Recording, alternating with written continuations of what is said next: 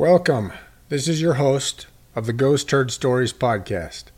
My guest this week is Scott Billings.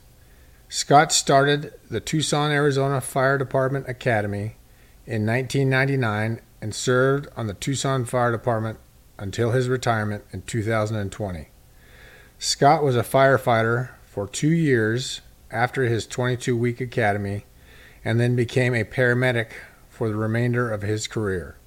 Scott's favorite part about his job was helping people in desperate need, and he was able to do that effectively as a paramedic, reducing the burden of his stressful and challenging schedule. Scott is now a nurse and continues his passion for helping people who need medical help. He has a beautiful family of five, two of which are now firefighters themselves.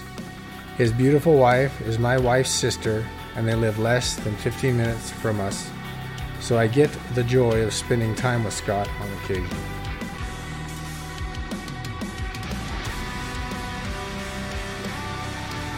Hello everyone, and welcome to Ghost Turd Stories. I'm your host, Troy Gent. Ghost Turd Stories' mission is using humorous stories from veterans and first responders to reduce the burden of families whose veteran or first responder committed suicide. Ghost Turd Stories' vision is to use humor from veteran and first responder stories to prevent suicide within our ranks and reduce the burden of families whose veteran or first responder committed suicide. We hoped to attract veterans and first responders, as well as those interested in knowing more about what it's like to be in our shoes while we wear or wore those shoes. All right, well, thanks for coming, Scott. Welcome. Go ahead and uh, tell us a little bit about yourself and your career. Well, um, let's see. I actually went to uh, college first, finished up about oh spring of nineteen ninety-seven, and then I was down in Tucson. I'd gone to college up in Flagstaff, Arizona. I had done an internship. I had gone to graduate school. And uh, I ran into a friend who told me to try to do a ride-along with the fire department. He thought I would fit in well. I had never really thought about it, but I was kind of deciding on what direction I wanted to go with my career. And in nineteen ninety-eight, I went on a ride-along, and just just being in the truck and the response in the truck and, you know, going code three down the road, I knew I, that's really where so I wanted to be. A lot of adrenaline? Or, um, or yeah, even just sitting in the passenger seat, seeing them and responding and seeing the truck move through traffic and knowing what kind of call we were going to, yeah. I just felt like, you know, really alive. Did that hold true throughout your career? Was it always there for twenty-one years or whatever? I'd say there were there were times where, yeah, you feel more of a rush than others. Sure. I mean, I was pretty blessed in that sense where I always felt really engaged ninety-five plus percent of the time in my career responding to calls. I mean, in the middle of the night, it's always a little bit tougher at three in the morning. Sure. But I tended to actually really shine after midnight. My, my lull in my career during the day was always like between like one and five p.m. I literally could barely function early to later afternoon. But after that, like early morning up to one and then evening into night and overnight, I, that's really where I shined. For some reason, I could very, very easily wake up in the middle of the night and, and just instantly be awake and alert. A lot of guys really, really struggled with that, which got them into situations where Well, they, they got into trouble because they weren't thinking and they weren't preparing their minds on the way to a call, sure. Especially as a medic. When you're going to something critical in the middle of the night, you can't really show up half engaged. You have to always be, you know, fully engaged from the moment you arrive on scene. So I was kind of the same way in the Marine Corps where I'd be ready to go super early. Yeah. And I'd piss people off sometimes. Yeah. Like, stop having so much energy. Yeah, stop having so and they would look at me, I get to a call at two in the morning and I'm like, hey guys, hey, yeah. You know, and they're and they're like, get out of my face, you know, and so there's certain nights like the doomsday shift on our tour, we call it a tour. So it was one twenty-four hour shift on, one twenty-four hour shift off for five shifts with a day off in between, you know. And then we would get six days off. So we were on a five six. But I always How said How long would it take you in that six days to feel like I've recovered from that one-on-one off schedule? Oh, well, we were a very busy, very busy city, so it'd take me a couple of days. A couple of days. I always said that on my career, everything bad that ever could happen in life and on shift happened on the fourth shift of our five-day tour. Because by the time you got to the fourth shift, Everybody was pissed at the world, and everyone was angry. They were, you know, everyone was already so tired into the fourth shift yeah. that everyone would get in fights. It seemed like all the bad calls happened then. Maybe it was just more remarkable in my mind because I was always so tired by the fourth, you know, twenty-four hour shift. You know, the whole crew was on edge. It and seemed like your response to the world too. So calls were like the worst calls. Yes, yeah. You didn't really thrive as a firefighter in life. As you went through the years, you just kind of existed. And and it was even more more so magnified by the latter parts of the tour because you, you're already like perpetually chronically exhausted and chronically worn down. But by the fourth shift, if you worked the whole tour, it, it was on. And then when you got to the fifth shift, you were euphoric because you, you were like, oh man, I got less than twenty-four hours, so I got my sixth day off. But the fourth yeah. shift, it's like overcoming that, you know, that wall, that great wall sure. in front of you. So uh, it was by that point, it was like you're chronically tired, you're fatigued, you you don't have the focus and concentration, and, and you're on edge already. Everybody got in arguments. We had brawls at the station, not physical, Melissa, but arguments, things, you know, captains on edge. I, I remember one time, I mean, and this is just kind of how really ridiculous it got. You're supposed to let everyone know in the morning if you're in or out for chow, and I didn't indicate, I guess, properly if I was going to be in or out for lunch. So, like, I had multiple people basically yelling at me because I was going to cost them, like, two dollars more for the day. And this is, like, fourth shift into the tour, and I was just like, what what the hell are we arguing about at this point? You know, I'm just like, you're arguing over two dollars. And you're it really got into, it got into yeah. a fight. And then the captain started being like, you're irresponsible, and you're selfish, and you're... And I'm like, dude, I'm like, I'm barely existing at this point. It's like fourth shift, I can't even, you know, think straight. Yeah. And I just forgot to tell you about chow. And so we it, we got into the point where I was just like, you want to take me out? I'm standing in the middle middle of the family room, and I'm like, okay, let's fight then. You know, we're fighting over like a two dollar chow bill over lunch. And I walked into the, I walked away and I walked into the locker room, and I mean, I was aggressive on my end. I was, I was mad at that point because I was on edge, but it got to the point where some of the days you just would like kind of look at each other and feel on edge. You know, you just learn yeah. to kind of steer away from yeah, each other sure. at times, and everyone would kind of be able to go to their rooms to have a little bit of space. Did you find that would start over with a different crew? You had some guys there for a couple years maybe. Uh, you were on the same shift as several guys. You built that bond. And then maybe you changed, and then you had to kind of start over to learn there. Yeah, I mean, there were you, you learned that certain crews were were known for starting or causing trouble mm-hmm. or being really, really hard on people. So you, you kind of knew going into those crews in that station, it might be even a station that was well known, but we had certain shifts. Like A shift was very, very uptight and rigid. You're like, hey guys, you know, they're like the more straight-laced guys. And C shift were kind of, kind of the guys who were on the fringe guys. They were kind of always living on the edge. They were always kind of trouble causers. And then B yeah. shift was like happy-go-lucky, funny guys. And so I always knew going in with some of the C shift crews, it was going to be on, even if you weren't on their shift. Interacting with them in the morning, leaving or coming on was yeah. good. It, they they were on edge all the time, and they were always poking, poking the bear, so to speak. I remember I used to ride my my bike to Station fifteen, and I was on B shift at the time. And C shift, they were just a bunch of asswipes, man. They they just were always looking for trouble. I remember I would ride my bike in the morning, and I would actually literally walk through the front door and carry the bike. I wouldn't even roll it through the station. Well, they, they thought it was arrogant of me to actually carry my bike through the station. They would have rather had you roll it? Well, no, they would have. They wanted me to go around the outside of the building and find an exterior door in the bay okay, yeah. and just knock on the door, ring the buzzer, and, and leave it in the bay. Okay. But it was it was hard to get to that side of the station, and when I rode up, you always rode up right to the front door. Well, they they thought that I was just being arrogant about it, and one day they just went off on me. Just like, how, who do you think you are carrying your bike through the station? And I was just like, what are you talking about? So I go, oh, you don't like my bike in the station? So I started, I let it down and I started riding it around the station inside. And I was like, oh, you don't like it in the station?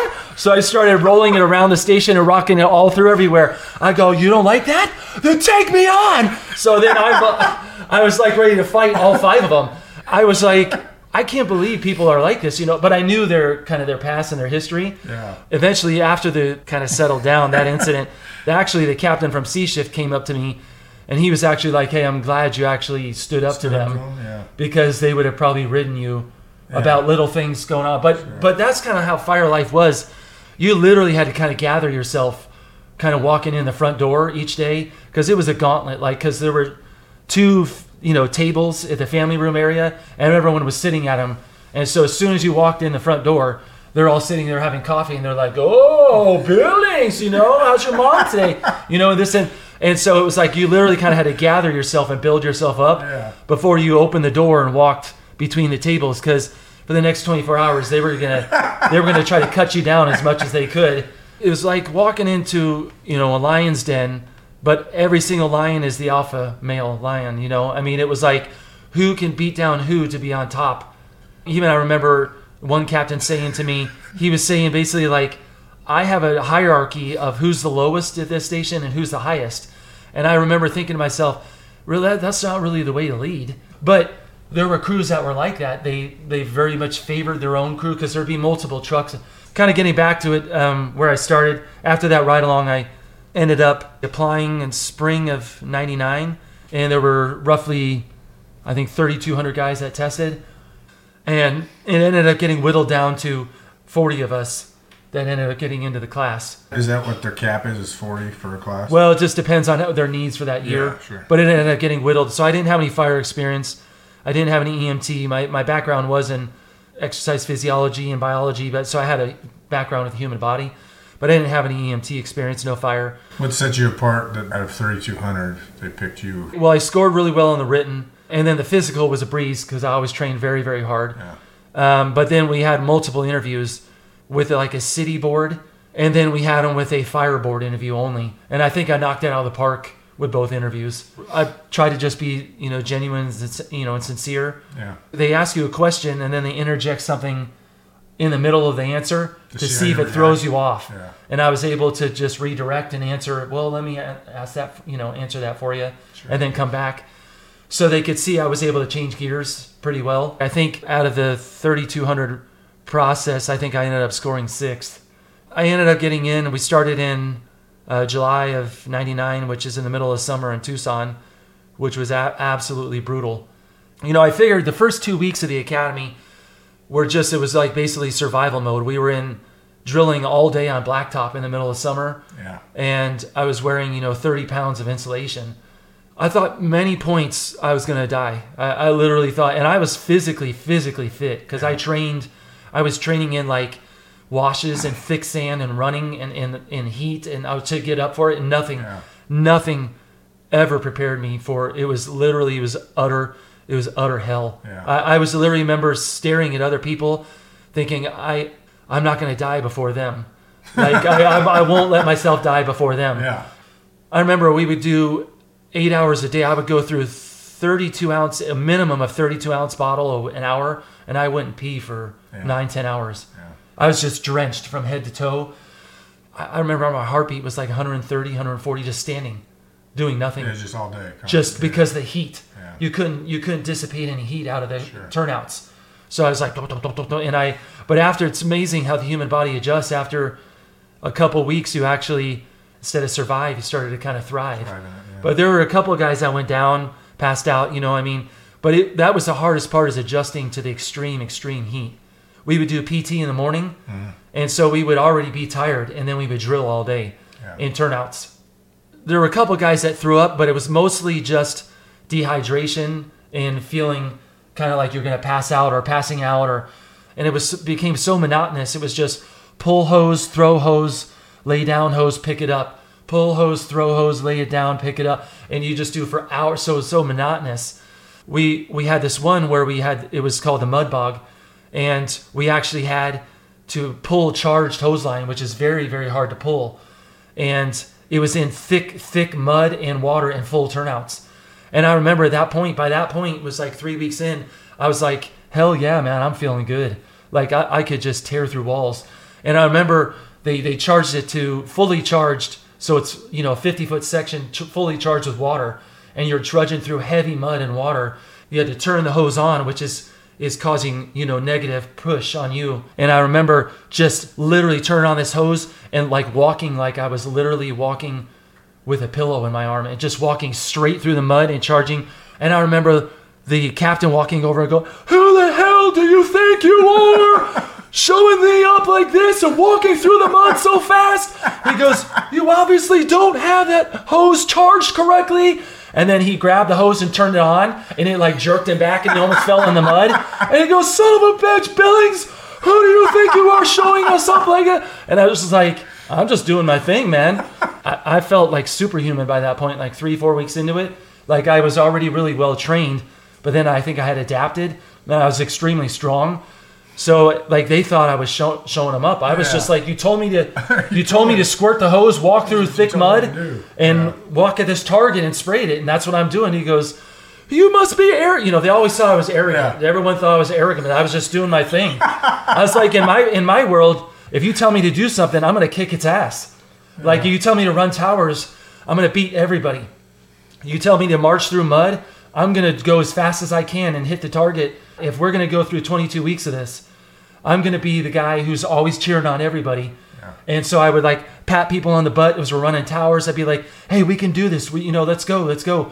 So I kind of became the cheerleader. Were you rewarded for that at the end? Um, we we got we got votes. One guy, it was him and I that got like super boot, and I guess he beat me out by a couple votes. Okay. Super good guy. Would never take anything away from him. Yeah. But we kind of. I was right there, I guess, apparently. Yeah. But it wasn't really ever my goal to sure. obtain any award. It was like, hey, I'm I'm doing okay. I'm going to make sure everybody else is doing okay now mm-hmm. throughout the rest of the academy. Even one point in the academy, I started having so much fun. I was just like, I'm going to challenge these captains to a like a hose throw. And they've all got big egos. And so I was like, hey, I want to challenge you guys, you know, to a hose throw. And they're like, oh, really? So I was like, why don't you set up two cones as far down the blacktop as you want, and I'll throw this hose and I'll make it roll right between the cones. And they started to laugh. They started to laugh. And then I get these guys, everyone watching me, they're like, "Billings, you got some balls, man." And I was just like, I can do this, because I'm thinking they're going to set it up maybe fifteen feet away, twenty. Yeah. They went like almost the full length of the hose, like fifty feet away. And they, they set the cones literally, I was, I'm not kidding you, maybe fifteen inches apart. And I was like, oh, that's great. You asswipes. You're setting me up to fail so I look like an idiot in front of my whole class for challenging you, right? Yeah. So I was like, okay, okay, I'll show you. And I, at that point, you know, I was kind of, my ego, I was like, man, this is going to suck if I miss this in front of everyone. I challenge these captains. So I line up. I was like, okay, let's go, let's go. And so I line it up. I rear back and I throw that hose. And it, it kind of goes offline a little bit. It starts to veer to the right. And I was like, oh no. And then she starts to pull center again and pull back left, and it rolled right through those freaking cones. Right awesome. Through the middle of those fifteen inch cones. And I'm not kidding you, it, you would have thought we won the Super Bowl. Every kid in that class, we were like, yeah. I mean, it was just like all like all at once, we're jumping up and down. And I was like shooting guns at the captain. So I was like, yeah, yeah. And because I had challenged him, I was just like, if I make this, I don't have to run any more towers. You can't punish me with any more towers. Yeah. And they're like, okay, so they wanted me to fail. Well, I made it through. And I was like running around shooting guns like I was a wild gunslinger. And so they're like, okay, you don't have to run towers, but everyone's going to run them for you. And so they ended up winning in the end yeah. because they set me up to where I won, but they weren't going to let me yeah, win. Sure. But I was at that point, I felt comfortable enough. I was like, hey, if I'm going to be in here another nine weeks, I'm going to have a little bit of fun with it. Sure. Were you married to uh, Mindy? Yeah, I was married to Mindy. So you'd go home every night, but you had yeah. to be home. And we just had our first son. Okay. And so I would go home and come back. So we would come in the morning at six in the morning, just after six. And literally you would kind of, I always tell everybody, you'd be driving down, it was Wilmont Road. You turn off the freeway, get on Wilmont Road, and you would immediately get I B S. You'd yeah, get yeah. like irritable bowel syndrome. You'd have to take immediate, like it never failed. As soon as I turned right onto Wilmont Road, I'd have to take a dump. And so I would like, oh gosh, and it wasn't just me. It was everybody, everybody.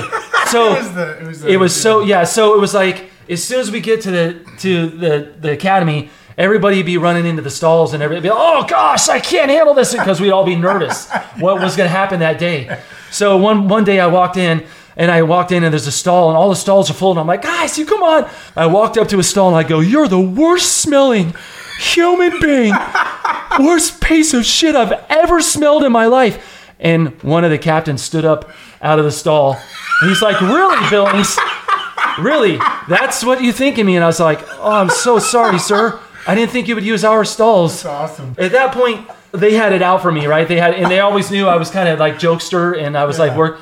So at one point, I had to take a dump, and it was like six fifty, and we had to line up at seven, and I wasn't anywhere near the bathroom, so I had to run back into our locker area, and I've taken a dump, and I was in a rush, and I'm like trying to get d- done, and I lean over, and they had metal dispensers, and I just ripped my leg open on the metal dispenser, starts just draining blood all down my leg, and I'm like, son of a bit, what am I gonna? So I'm like, I don't have time to treat it.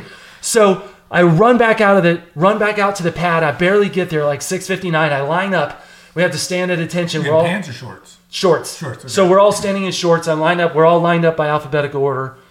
I'm standing there. There's blood just rolling down, just running down my leg. And I, I'm not going to say anything about it. And I just have a big old gash in my leg because the metal dispenser ripped. And the captains, they walk around from person to person like, tell me a fact this morning, Billings. You know, this, so you know that's what they do every day. Yeah. And so they walk up and they're like, Billings, what the hell happened to you this morning? I was all, well, sir, I don't really want to tell you, sir.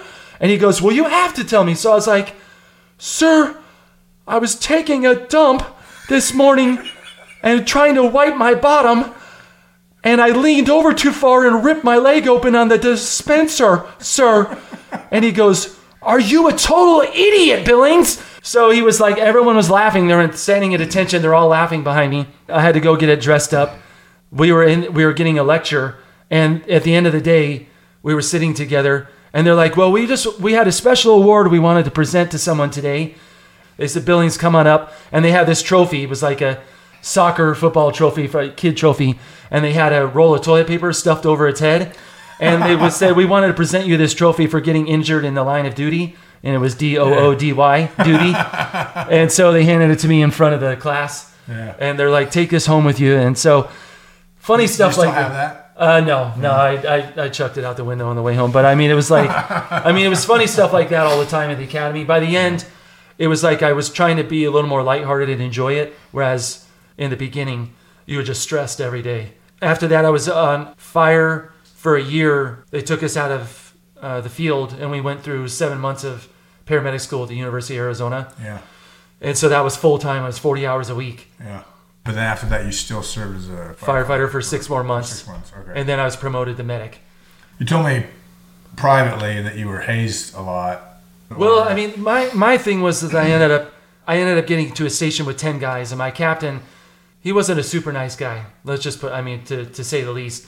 So he rode me about a lot of things. And then my engineer, he was really an egotistical guy. So, I mean, from the moment I got there, he had me shining axe handles like for hours on end every day when I knew how to be doing chores in the station. Yeah. And they had me memorizing every, like if you had a ladder truck, you know, you think of how many compartments there are in it. Yeah. They had me memorizing what was in every compartment. So if you're not actually working... You get back to the station, the guys that have been there a while, or they kind of just do their thing, and they're like, okay, well, we got to get the this boot Billings. So yeah. We got to fill his time. Yes. Yeah. Okay. And they're supposed to be training me, right? Yeah. And yeah, fire sure. stuff. But it ended up being, you know, I'm standing there for hours on end, shining an axe handle, a wooden axe handle. Useless stuff. Yeah, useless stuff. And then I memorized everything that was in the compartments of the ladder truck. Mm-hmm. But I came back, and then they, just like the academy, they said, no, I want to know the amount of every single thing in that compartment. And then every call at night, we had a big dorm at that point. We all slept in bunks just next to each other. Mm-hmm. And every call for every truck, I would have to get up and open their bay doors and go press the button, and then press the button when they left and close it, and then try to go back to bed. Okay. We would run races. I remember a guy saying he he put, he was a walk-on at U of A. This is my engineer again. Yeah. He was a cornerback, so he was super fast. And he was just like, I'm going to challenge you to a sprint. And I was just like, oh, come on, man. I don't want it. And he goes, so I want us to sprint, you know, down the driveway. It was like eighty yards maybe. Yeah. And he goes, I'm I'm so fast, I'm a walk, I'm going to torch you. And I remember thinking, dude, this is, man, I already have enough. And I was kind of, my reputation preceding me is I was a little bit of a jokester. Everyone thought I had an ego because I was strong and physically fit. Yeah. I, it, that wasn't it. It was always a challenge to me. But I was like, whatever, man. So we line up at the bottom of the driveway. The whole crew, all guys, nine guys are standing out there watching, right? And he's just like, go. And I, I torch him by like fifteen, twenty feet. He's like, oh, that's the most ridiculous. I slipped. That's the most ridiculous thing. I'm faster than you. And he's yelling. He's walking around. Of course, it pissed him off that I beat him. Yeah. But I'm like, everything I do in life, I'm trying as hard as I can, right? Yeah. So um, he's like, I want to go back and do it again. So, you know, I was like, well, not today. Let's maybe another. So it's like the next shift. My crew, they line up again outside. What does the crew actually think of this guy? I, I, they think he's an A-wipe, right? Yeah. They really do because he's so egotistical. Yeah, yeah. And he's one of those guys that never shuts up. He's always talking about how good he is. And so they have an American flag they're holding this time. And so we line up. He says go. I torch him again. As I run by, they they hand me the American flag, and I'm holding up the American flag over my head as I'm running around. Because I'm going yeah. to rub it right in his face yeah. this time. You know, I'm running around with it over my head and being like, thank you. Thank you. So I'm just eating up his ego, you know, and I'm running back and forth in front of him. That's kind of like we used to have hose rolling races where they would lay out hose, and then we would get the hose rolling, and we would see who could roll it the fastest, and I was real fast. Yeah. But at one point, they stuck a piece of large wood into my hose. So when I got to, the, like, you know, twenty, thirty feet in, the hose just went, and it just yeah. hit the wood, and I couldn't roll up anymore. Basically, I walked out into a door from outside, and then I walked back out, and they dumped a bucket of water on me from up overhead. So I went ahead, and I took out all of his clothes out of his locker. And I probably shouldn't have done this, but I took everything he owned He's out of his locker. He's the dude that dumped water on you. Yeah, yeah, the engineer. I took all of his contents out of his locker, all of his clothes, all of his stuff, his personal stuff, and I dumped it into a pile in the back, and I just took a fire hose to it, and I started spraying it, and just got it completely soaked and destroyed half of it. Well, then I locked my locker thinking they couldn't get to my stuff. Yeah. Well, there were little vent holes, yeah. and he took a fire extinguisher oh, no. and emptied a fire extinguisher into my locker. And so it kind of built up. It started, you know, at some point you start realizing we're going to, it's going to escalate into a fist fight. Yeah, yeah, sure. You know, so I had to kind of back down at some point. But there was always little funny hazing things. But my, my biggest thing I took from, from my boot years, I, I really learned what what a good leader is versus a poor leader. And my, my captain was a very, very poor leader because he didn't lead by example. There are those who seek power. Sure. And there are those who are, power is gifted to them. Yeah. And I think the ones that make the best leaders are the ones when you have the power and responsibility that's gifted to them. They don't necessarily seek it out, but there are a lot of people out there that seek out power over people, and they don't necessarily earn sure. or deserve it. Sure. So I think he was one of those that was always trying to show everybody that he had the power over you. And I absolutely know for sure his crew didn't respect him. You had to listen to him simply because he had the... the rank over you. Mm-hmm. And I'm sure you ran into that a lot in yours where you had guys where you're like, they were higher rank and you wanted to punch them in the face. Sure. But you had to do what they said because of their rank. Is, you know, is there a rank structure being a paramedic? Or yeah, there's firefighters, the lowest rank, okay. and then engineer, paramedic, and then you had captain, and then you had battalion chief. So you re- you remained a paramedic, so you just never got to captain. No, I you didn't really. Cared to... uh, well, captain was more kind of administrative, yeah. overseeing the crew and the station. Mm-hmm. And, you know, running the scene on fires, sure. disciplinary stuff, reviews. Yeah. I just loved being in the middle, in the back of the medic truck.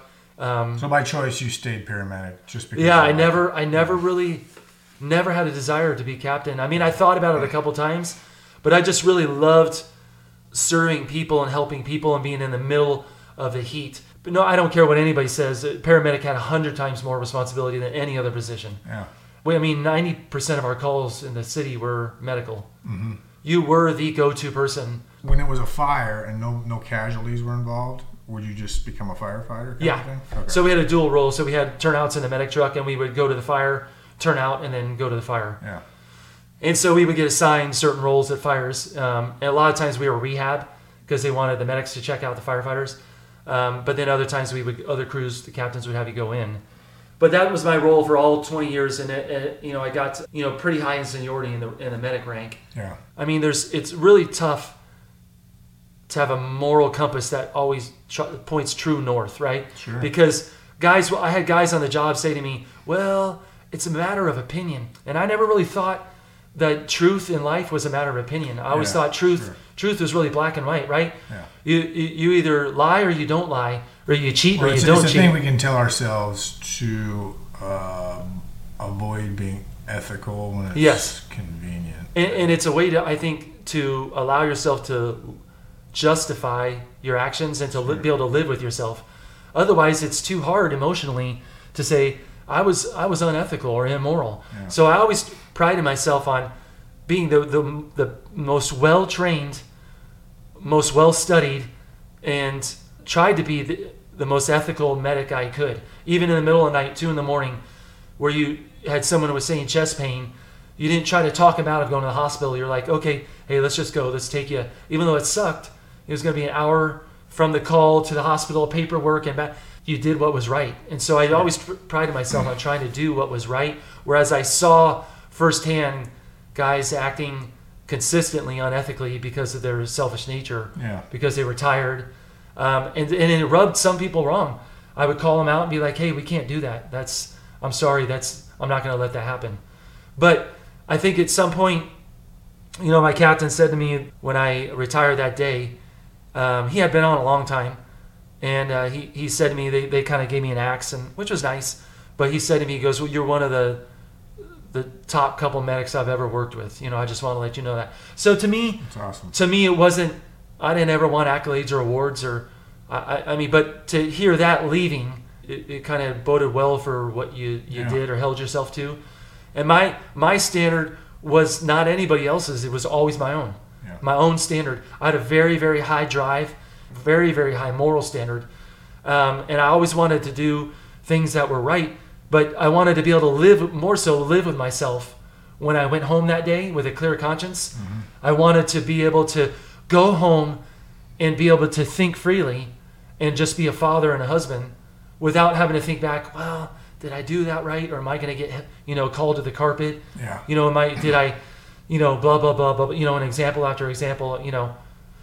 So that that's kind of the way I always rolled in my career, and I think, you know, it kept me in a good place. And I always told everybody, I was like, if you if you have a reason for why you're doing something, you're going to end up pretty good in life. Don't just do things for the sake of doing them, yeah. but have have a, an ethical, educationally backed reason, but why you do something, you're going to end up pretty good in life.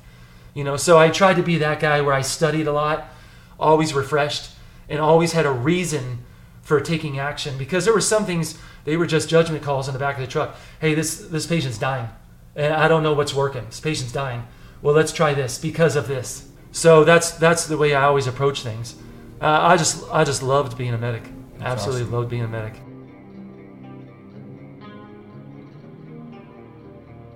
I've been using Isagenix since two thousand seventeen.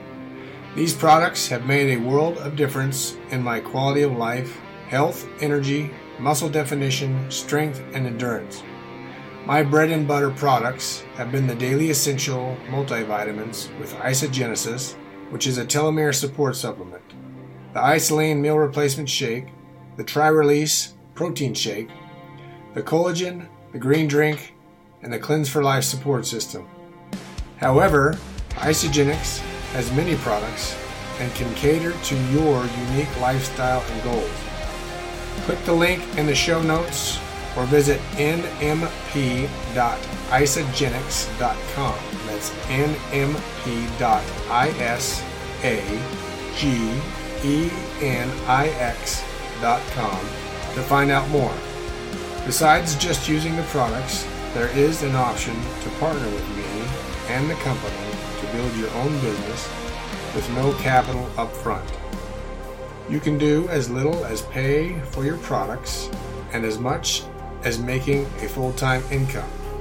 I love these products and will use them the rest of my life. You can also message me if you have any questions. One of the most gruesome calls that I had gone on, and that's not necessarily funny, but we had a, a drug lord that the SWAT team was called into, and they apparently busted in his door, and he opened up fire on them, apparently. I, I think it was a handgun or something. well, they had high high power rifles, mm-hmm. and they they were going to win. Yeah. Well, when we got called there, it was just called to a shooting, and we got called to a backside room, maybe twelve by fourteen size room, and he was laying on the on the floor, uh, face up. Uh, we walked in, and I'm not kidding you, all the police and all the SWAT were like pinned against the wall, like like the floor had something, you know, cooties on it. But then I looked down at the floor; they were pinned against the like wall with their arms, like, "You guys come on in!" Like they did not. I was like, "What the hell are you guys doing?" And then I looked down, and this guy was blown up. I mean, there was blood, probably covering eighty-five percent of the floor. A lot of blood. Yeah. And apparently they had opened up fire on him. They had shot once, blown apart his, I think his right arm, but then they shot him through the abdomen. And I, I mean, I, I'm not real good with guns and high-powered rifles and uh, the bullets, but apparently it's so high-powered it went through his abdomen, but it ended up pulling, pulling all of his abdominal contents out the other hole of his abdomen. So his abdomen wasn't blown open; it was one hole to the other. Holy cow. But all of his intestine yeah. was pulled out. I can't say all, but there was probably seven feet of it pulled out of the other side onto the ground. Yeah. And there was blood everywhere, and they're they were just like, hurry, you know, like they, they were like ghost white, SWAT, police, and this yeah, guy. They're ghost white because they because of the, the blood, the blood, yeah, yeah, yeah, and everything they had seen. They couldn't. I mean, and this ain't any slight against police, but right, we always said that if you wanted anything physically done, you call fire. If you wanted anything, you know, anybody to handle like a critical situation, like we always thought that fire was best.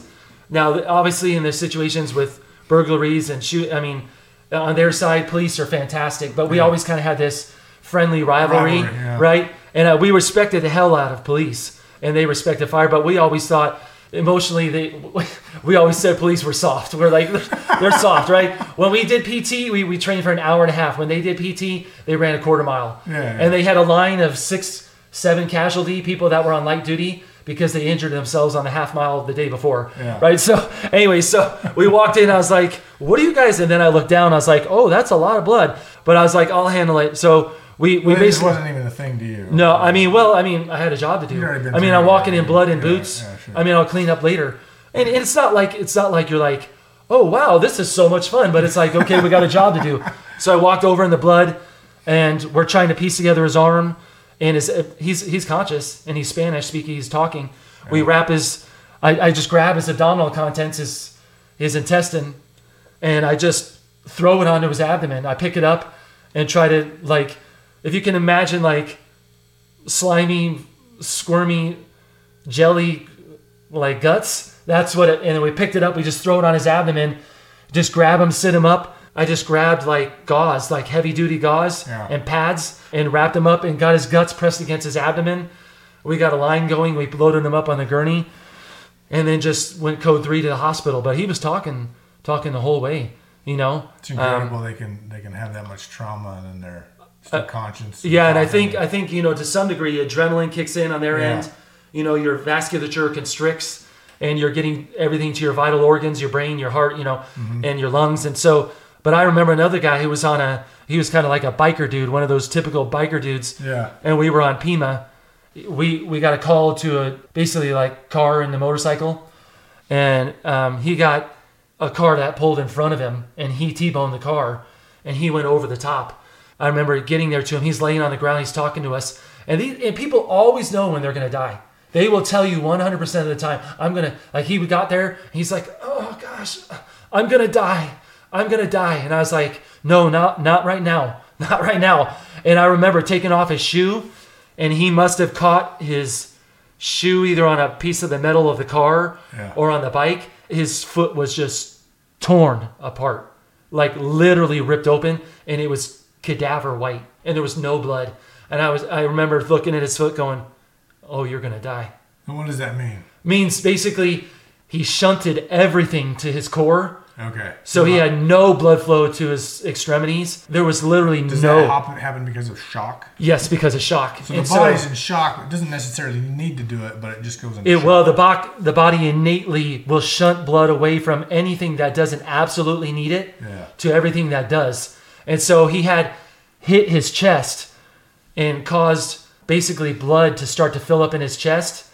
around his heart. Okay. And so the, the body was going into shock. He was losing blood internally. Okay. And he had just ripped, I mean, I'm not shredded his foot. And I remember looking down at his foot. I was at his head and I was looking down at his foot going, oh yeah, you're going to die. And I remember thinking, I didn't say it, but he kept saying, repeating over. And it's kind of eerie when you know you're in those final moments. Yeah. So we got him in the hospital and they cracked his chest and he instantly bled out and wow. died. But I mean, they, they know, they know. Jeez. So, I mean, we had guys like that all the time. On the funnier side, you know, we've had, we've had stuff where, you know, I, I've shared with people before, we had like a silly stuff where you have like an eighty year old woman. She was on the, on the toilet at home. And, you know, she's trying to clean herself up after, and she slipped in between the toilet and the tub, which is about, you know, maybe fourteen inches apart. Mm-hmm. And she wedged herself perfectly. So her, her, her butt was wedged towards the tub and her hips were wedged in between the, the toilet and the tub. Okay. And she was there. We got called for a fall. She had been there for about twenty-four hours. Who finally found her? I don't know if it was a neighbor or some, someone did a welfare check okay. or a family member that came over, yeah. but she had been stuck there and it's like her ass had melted into the tub. And we had like three guys. I'm not kidding you. I was pulling as hard as humanly possible. So at some point my captain's all, you're going to have to go get some Vaseline and lube her up, Billings. I was like, lube her up? So I was just like, oh my gosh. So I got, I'm the young guy, right? I'm like taking handfuls of Vaseline and I'm rubbing it I, on her, between her privates and her butt cheeks and the, and the wall of the tub. And she's just looking over, smiling at me. And I'm like, are you really doing this, right? Some young, some young guys rubbing your chaunch. And it's just, I mean, I was trying to look, I mean, of course I'm like almost throwing up in my mouth because I'm like, you don't want to see an eighty year old woman naked. Yeah. You don't want to, but I'm like trying to lube up her butt cheeks and we finally got her like dislodged, but I, it literally felt like her ass had melted into the tub. Another one, I, you know, I was like, I was a medic at this point and we had a, a larger woman, I mean, larger breasted woman, and she had chest pain. And so we're, you know, there's six of us on the crew. I was, and you know, listen, my brain works like a squirrel, so I get distracted. So I hear little things off to the side. I hear conversations. I start to look around, but I'm doing a twelve lead on this lady and I have to, you know, have to expose her. But then I'm, you know, she's got very large breasts and I lift up her breast, you know, with my forearm and I, you know, I put the, the electrodes on and I put them around her chest. And, and so we get her in a place. I say, you know, man, sit nice and still. And so we get a picture of her heart, you know, then I start to, you know, lose focus. And so I'm looking at the monitor, you know, looking away from her. And then I look back and then I hear a conversation off the side and I'm starting to pull. We have little clips that clip into the leads, yeah. little clips that go click, click. And so I'm pulling them off. I pull them off her sternum and then her middle chest. And then I'm pulling on one and I can't get it to come loose. And I'm looking at my crew, looking away, and I'm pulling and I'm pulling and I finally look back and I was pulling on her nipple. And I was just like, oh my gosh. And she was smiling at me going, that's okay. I'm enjoying this. And I'm like, I, once again, I was like one of those, you know, really awkward moments. I'm like, I'm so sorry, man. I just, so, you know, you try to, it's like one of those where you try to run and hide.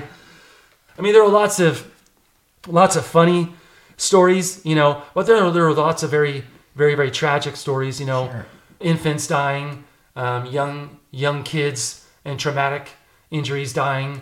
I, you know, remember a car full of girls got T-boned in a major intersection by a, a Ford F one fifty at a very high rate of speed. ninety-nine point nine percent of the calls you forget as soon as you're done. But I remember this one was just embedded, like the truck was embedded into the side of the car. And I remember looking in initially and just feeling this overwhelming sense of kind of doom. Mm-hmm. Like the one girl was had died instantly. The other girl was unconscious in the, unconscious in the front. And another one was injured in the driver's side.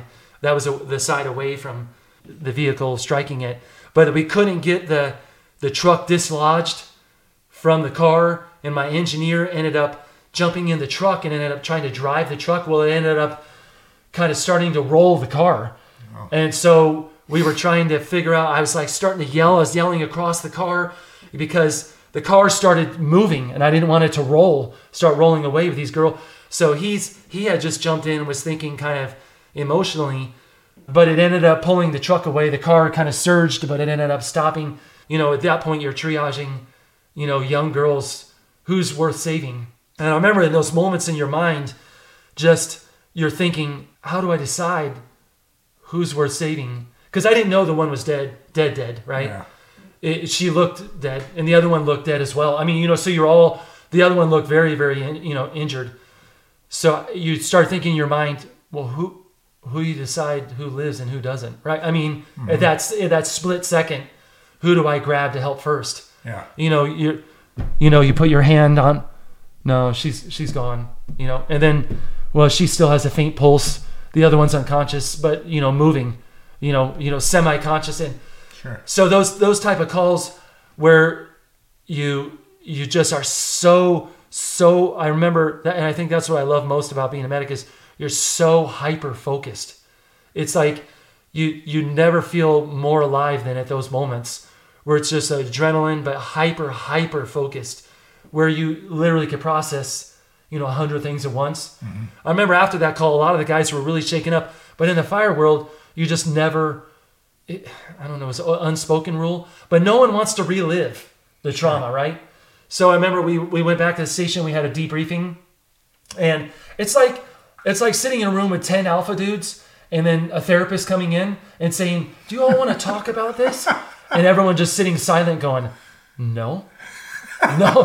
And then like the therapist, you know, like let's express our feelings, and you're like, "Who the hell wants to sit and relive the call?" Happened? Yeah, we had to go back to the station. They're like, "Well, we're gonna have a debriefing," because it was. I mean, it's very overwhelming emotionally. Is the debriefing just with the captain? And no, it was all of us in a family room, all sitting together. Just the ones on the call. All, yeah, but we were all pretty much there. I mean, right? Because yeah. we had multiple crews there. So we're all supposed to sit down and have like a what come to Jesus moment yeah. or kumbaya. And the therapist is like, let's all tell tell each other how we're feeling right now. And you're like, I don't want to think about that. I don't want to think about those things. I just want to move on, right? And so you sit there awkwardly for a half hour, and no one says a word because that that's that's fire life. It's like. Do you think that even though you wouldn't say a word, is that something you're going to have to work out later? Yes, yeah, it, yeah, right. Feelings. I mean, I was sent a book one time, and I laughed when I got the book, but it is true. It said the the title of the book was "Feelings Buried Alive Never Die." Yeah, they don't they don't go away. They just resurface at some point with yeah. with addiction or depression yeah. or suicidality yeah. or. Some other violence. I, I think, like for me, the suppressing of a lot of emotion for a very long time, I started to develop a lot of, I just, like, I really can't explain it at first. I didn't understand. I thought I was going crazy. But then later on in my career, I would talk to guys, and I realized that it was every single one of us. It was, I couldn't tolerate loud noises. I couldn't be in crowds anymore. I didn't really like socializing anymore. I like I would see go to my kids' games, and I would see a crowd of parents talking, and I couldn't get myself to physically manifest myself to walk over and talk to them because yeah. I it was just like I was so overwhelmed emotionally all the time that I couldn't I couldn't have any more input in, in my private life. I, I didn't feel anything emotionally. I was just like. Just kind of dead to the world. My kids would fall. I remember I remember Peyton one time, he blew his finger off with a high-powered like pellet gun. And so they're out in the backyard shooting, and it's a high-powered, and he comes back to the glass door, and he's got his thumb over the, over the barrel, and I don't know this, and right?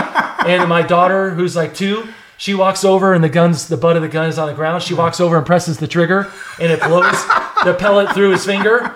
And she goes, I shot you. And like she's telling him, she's two years old, blows apart his thumb. And he comes in the house, and I, I I remember thinking, he's really upset, and I literally felt nothing. And he's just like, he's over the sink, and I was all, let's clean it up. let's clean. And he starts to pass out. He's like, uh-huh. And I was like, come on, man, suck it up. And my and Min, you know, Mindy was like, you're a real you're a real a-hole. And I remember at that point, you know, I'm like eleven, twelve, maybe eleven years into it, twelve years into it. Yeah. I remember thinking, huh, maybe I am.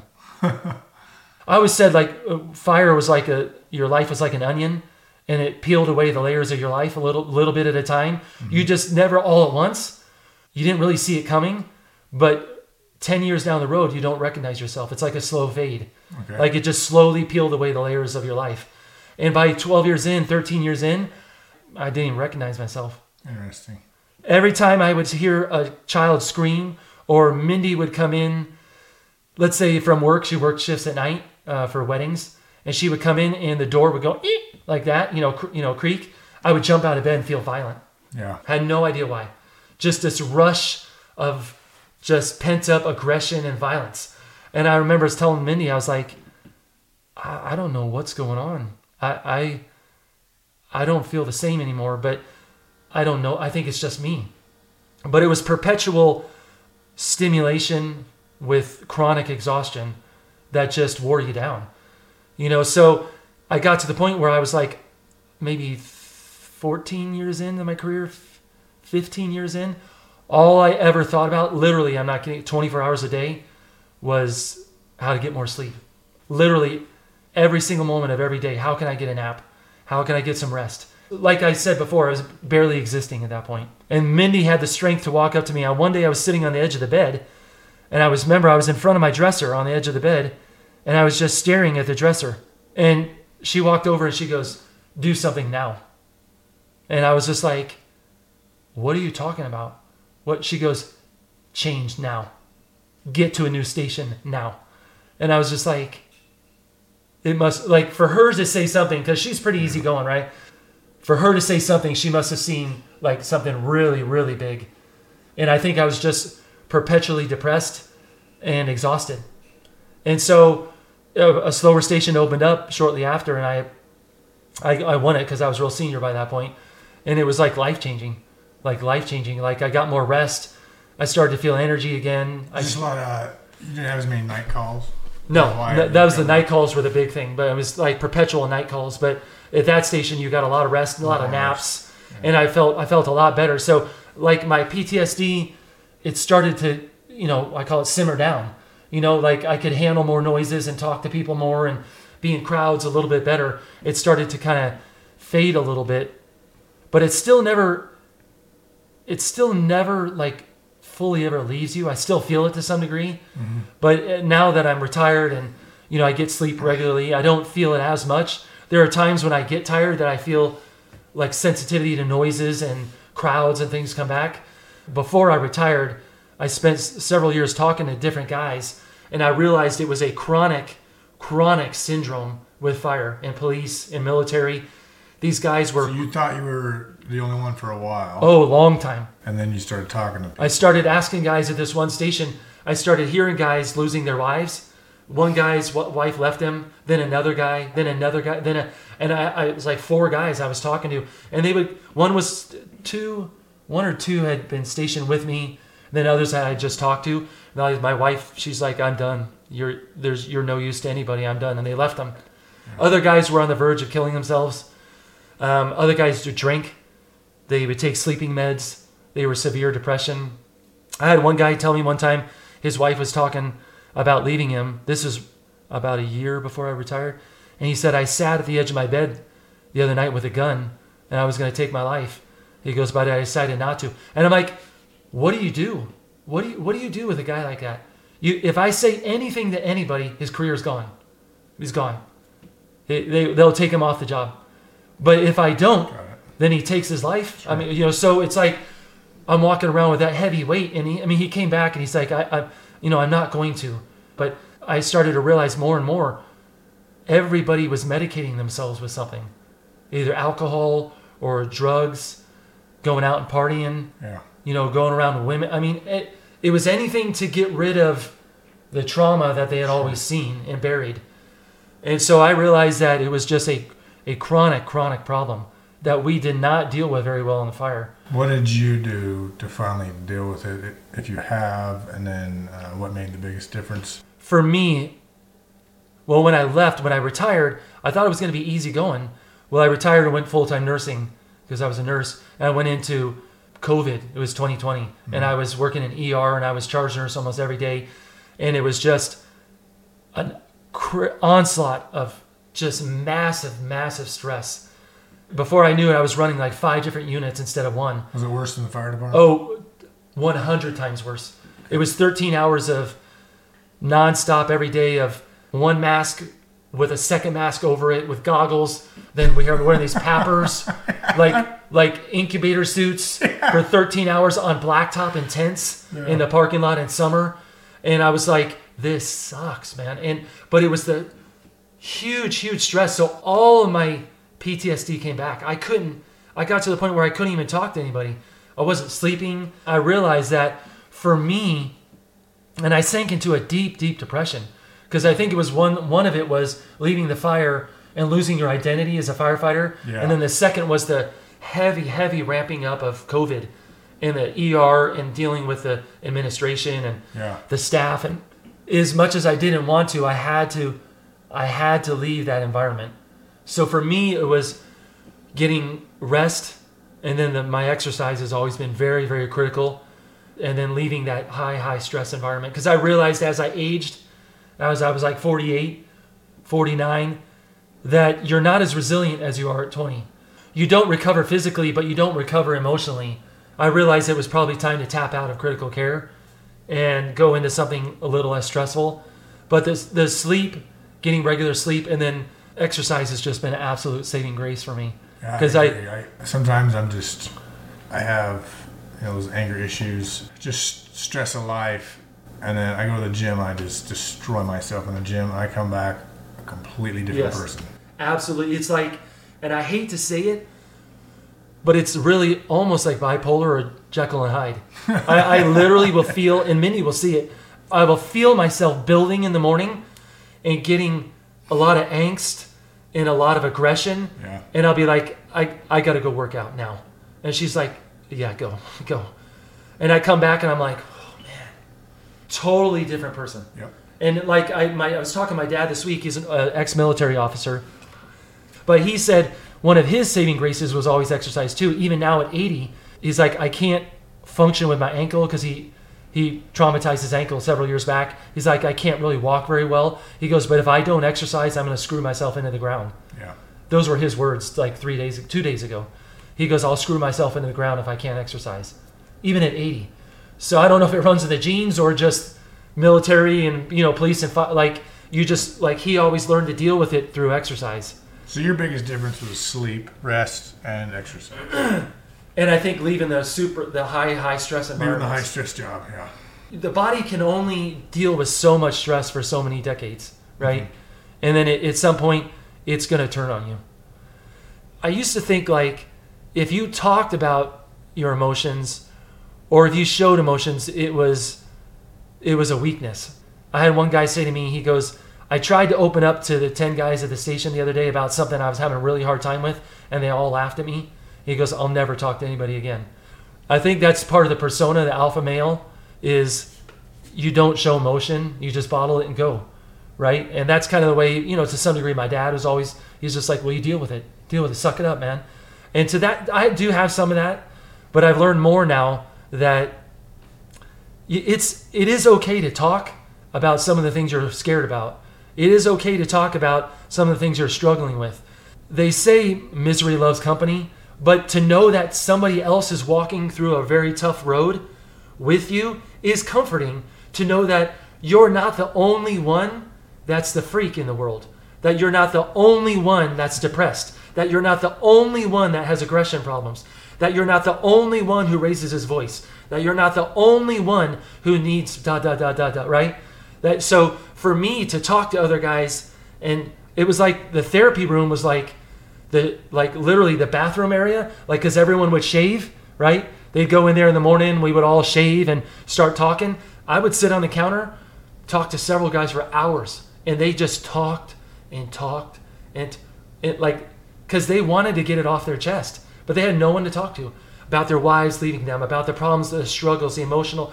And I just sit on the counter as they were shaved, and they would literally, I, I can't I can't even tell you, hours. And I was like, well, I'm okay with this. I'm okay. They need this, right? Yeah, I agree.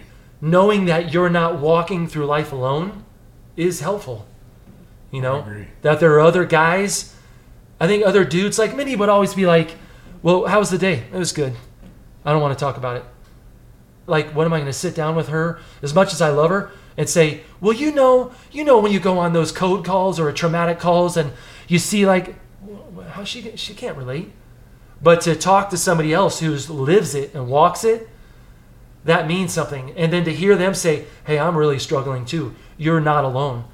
That that meant a lot to me. Because then I'm like, okay, I'm broken, but it's not just me. And I can, we can help each other. But there wasn't a whole lot of that going on in the fire service. It was more like everybody was just, like we'd walk by each other, but we wouldn't really stop and talk to each other, you know? It was more like isolating when you're tired and going through a lot rather than coming together and talking about things. Some of the traumatic things I've gone through after the trauma, a therapist or a program told me, like, you're, this is normal. Yeah. That just made me feel, okay. Yeah. I'm not a psychopath. Yeah. This is supposed to happen to people that go through this type of trauma. Yes, yeah. And I remember walking for years, and I'm not kidding you, years on end going, I'm the only one that's broken. All these guys are normal. I'm the only one that's broken. All these guys are normal. And they're thinking, they're, they're thinking the same thing. Yeah, until you sit down and talk and you realize, dude's medicating with alcohol, sleeping meds, yeah.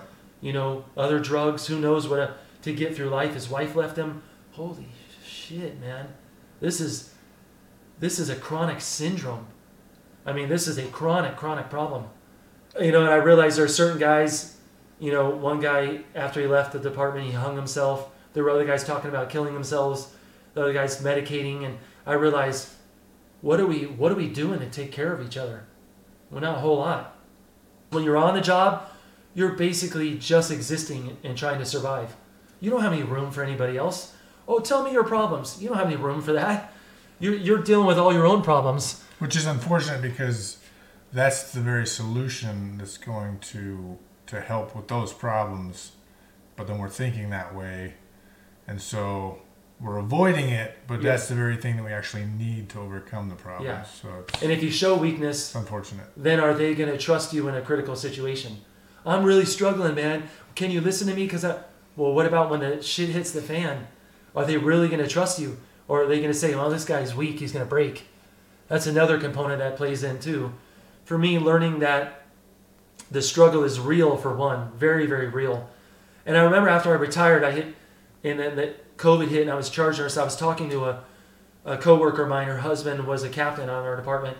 And I remember just talking with her in a room one day, and I remember all this major, major stress and depression coming back, and I just started crying. And I said, I, I'm just... I'm not doing so well, Teresa. And I, I just feel so screwed up right now. And she goes, Scott, there's a lot of guys, when they leave the fire department, they have really, really struggled with depression and identity issues.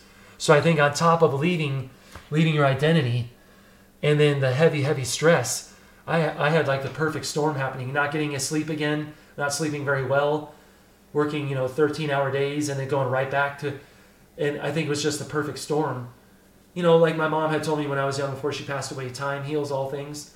I think for me, it was getting away from that and then letting time heal.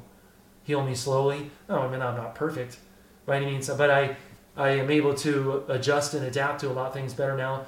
But for me, sleep was huge. Like, you don't get sleep. You don't deal yeah, well with sure. anything in life. And so sleep and exercise for me. I agree. Is there anything else you'd like to share, Scott?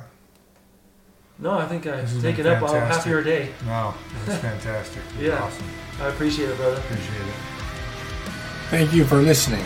Please tell your friends and family so that we can bring more joy and awareness to those struggling with suicide ideation and the families who desperately need help after the loss of someone they love to suicide.